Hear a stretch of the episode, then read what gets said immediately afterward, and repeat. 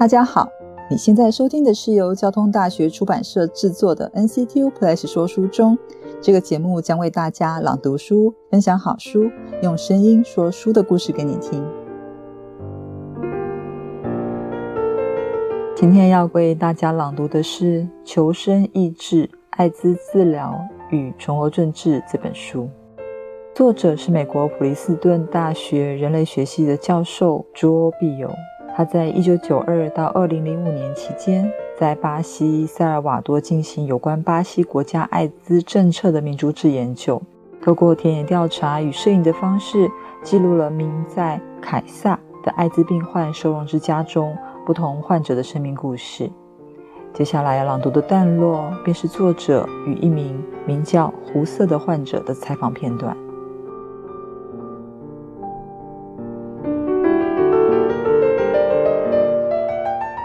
胡色的左手萎缩，走路也一跛一跛的。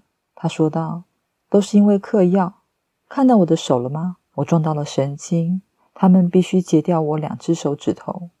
为了药，要他做什么都可以。”他继续说：“我抢劫，我做妓女，我疯了！我，我上街头，去酒吧，跟一个客人走，玩他要玩的游戏，然后用赚来的钱买药麻醉自己。”胡瑟与在凯撒的其他健康患者不断重复指出，在他们身上的这些标记，象征着过去的行为不检，仿佛他们现在异地而处，像看着照片一般，抽离地评论着自己的过去。他说：“啊，我明白了，我现在明白了。但如果我当初能像现在这样想就好了。”胡瑟成长于内地。十三岁那年怀孕之后，她就被赶出家门。她搬到了在萨尔瓦多殖民时期的商业中心佩洛尼奥区的红灯区。在一九九零年代初期，当她看到朋友们一个一个死去，才了解到派对结束了。一九九三年年底，胡瑟得知自己不但怀孕，而且还是个艾滋感染者。有一位在重创者之间工作的职工医生。安排胡瑟搬到凯撒。胡瑟的一个小孩的父亲是凯撒的创办成员之一。胡瑟一个接一个的放弃他的四个孩子，让他们被领养。最小的一个被凯撒的副理事长纳亚拉领养了。胡瑟说：“我还能再怎么办呢？我无法让他们有房子住。我希望我的孩子们知道，他们不是因为被我遗弃了才给别人养，而是因为我没有经验。”而且也因为我觉得我不会活得太久，胡瑟没想到自己可以活这么久。这四年来，在官方的记录中，他已经戒断非法药物的使用，不再有勒戒症状。他识字了，也已经学会做一些手工艺品。在拍这张照片的时候，他与另外一位凯撒的著名乔杰相爱，也才刚开始接受抗艾滋毒药物的治疗。他说。我要把这里的生活当作好像是一个家庭，我过去不曾有的家庭。他也说我是母亲，也是父亲。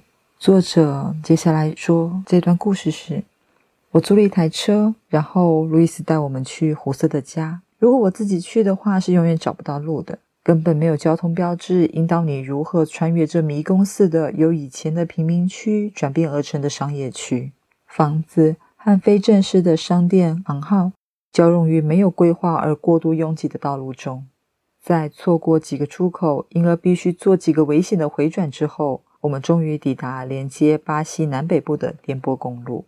往北五英里之后，我们右转开上一条没有柏油的马路，直达萨尔瓦多的悲惨中心卡亚泽拉斯区。胡瑟正在等候我们。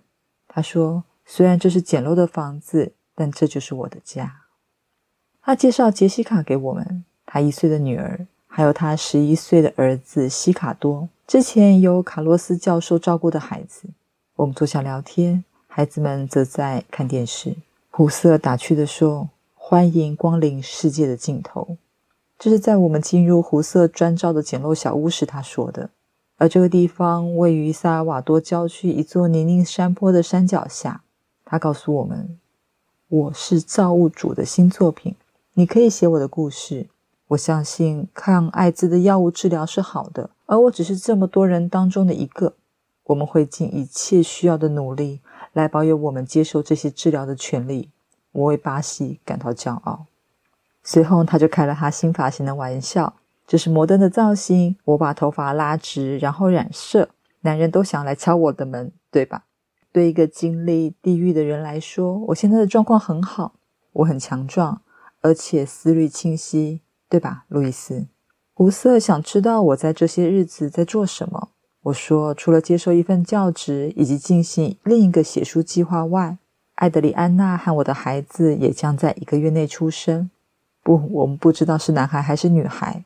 胡瑟说：“我那时候也不想知道这个，我只希望宝宝是健康的。”他的伴侣乔杰在杰西卡出生前几个月因为艾滋相关疾病而过世。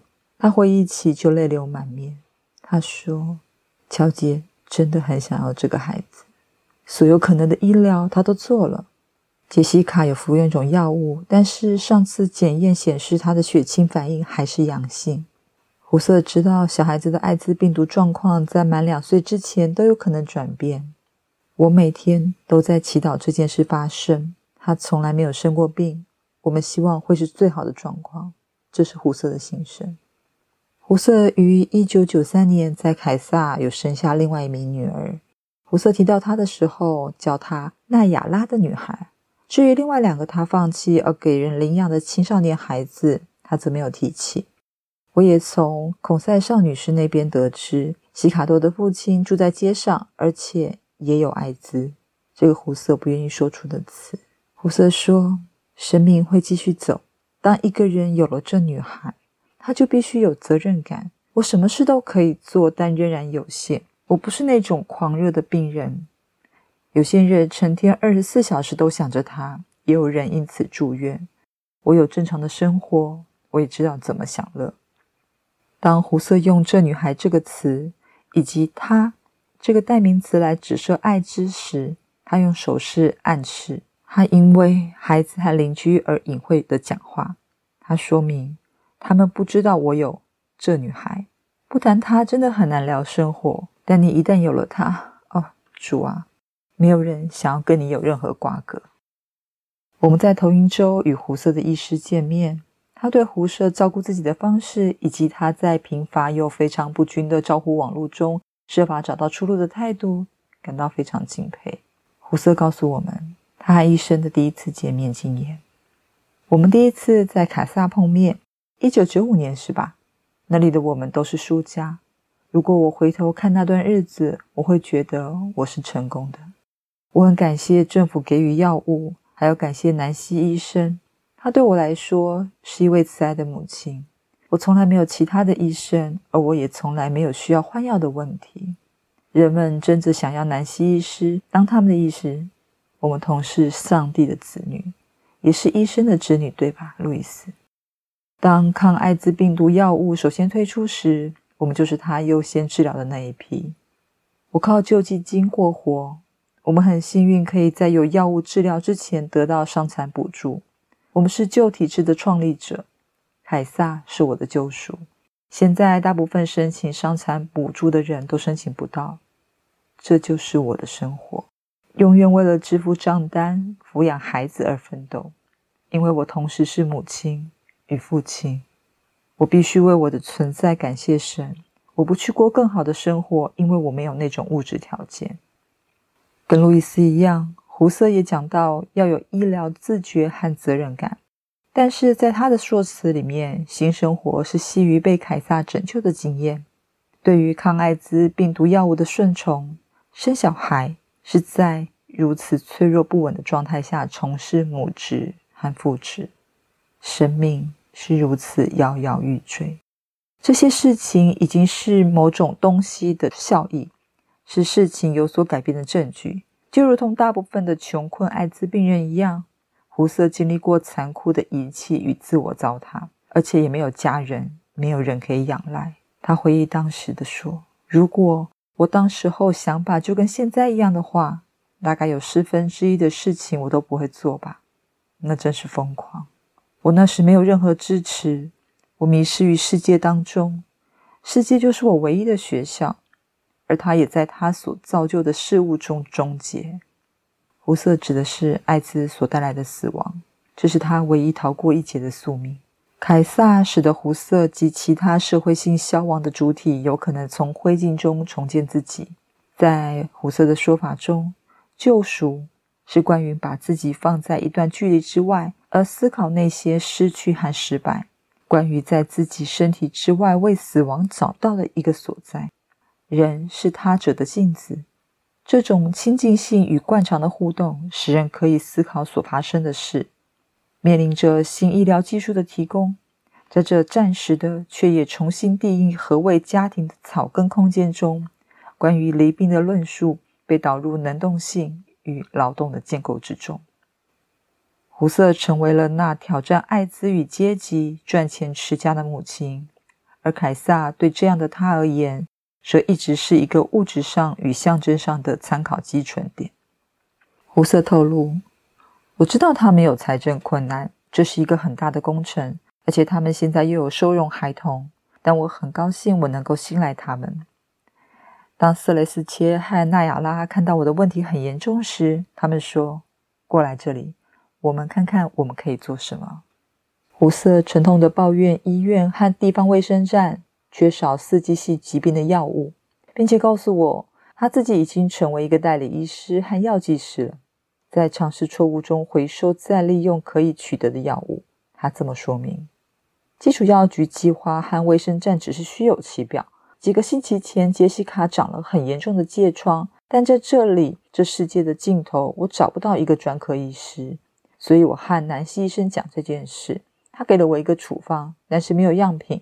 这些药品太贵了，我买不起。卡洛斯给了我另外一种药，所以我就给杰西卡用。感谢神，它有效。胡瑟说：“我是个新的造物，你可以写我的故事。”他从关于这个世界，从自己从社会性艾滋当中获得救赎的有力论述，呼应了他用正力对于代表国家和医师制度的人员建立起一起作用。加以维系，并进而实现他新生活的强烈理据。胡瑟走进厨房煮咖啡，很令人感到冲击的，他竟然拿着托盘为我们送上巴西式咖啡。他非常自豪能把家里照料得很好，以及他彬彬有礼的风格，也很自豪的他的孩子们。而且他总是一直为他的举动做说明。他说：“谁会想到来自佩洛尼奥的胡瑟会被访谈？”跟教授及摄影师述说生命是怎么回事。我告诉你，我要活着看到解药出现。以耶稣之名，当他们测试那个疫苗的时候，我要当白老鼠。胡瑟自豪自己是一个好病人，但不是唯命是从的那一种。他补充说：“我喝啤酒，周末的时候也去找些乐子，但我知道我的身体有它可以承受的极限。”是的，有很多人正因为艾滋病死街头。但胡瑟说：“但我已经不再属于那里。”这个是这本书里面关于胡瑟的一段记录，一个短的故事。那这本书里面其实还有谈到好几个也是艾滋患者，他们在于治疗中心发生的一些事情，然后作者跟摄影师透过照片、透过文字记述他们的种种。书现在还在各大的网络书店有在贩售，有时候在书实体书店可以看到它。希望有机会大家可以到书店去翻翻这本书，看看巴西的艾滋政策他们是怎么进行的，还有这些人如何的说自己的故事。NCTU Plus 说书中，我们下次见。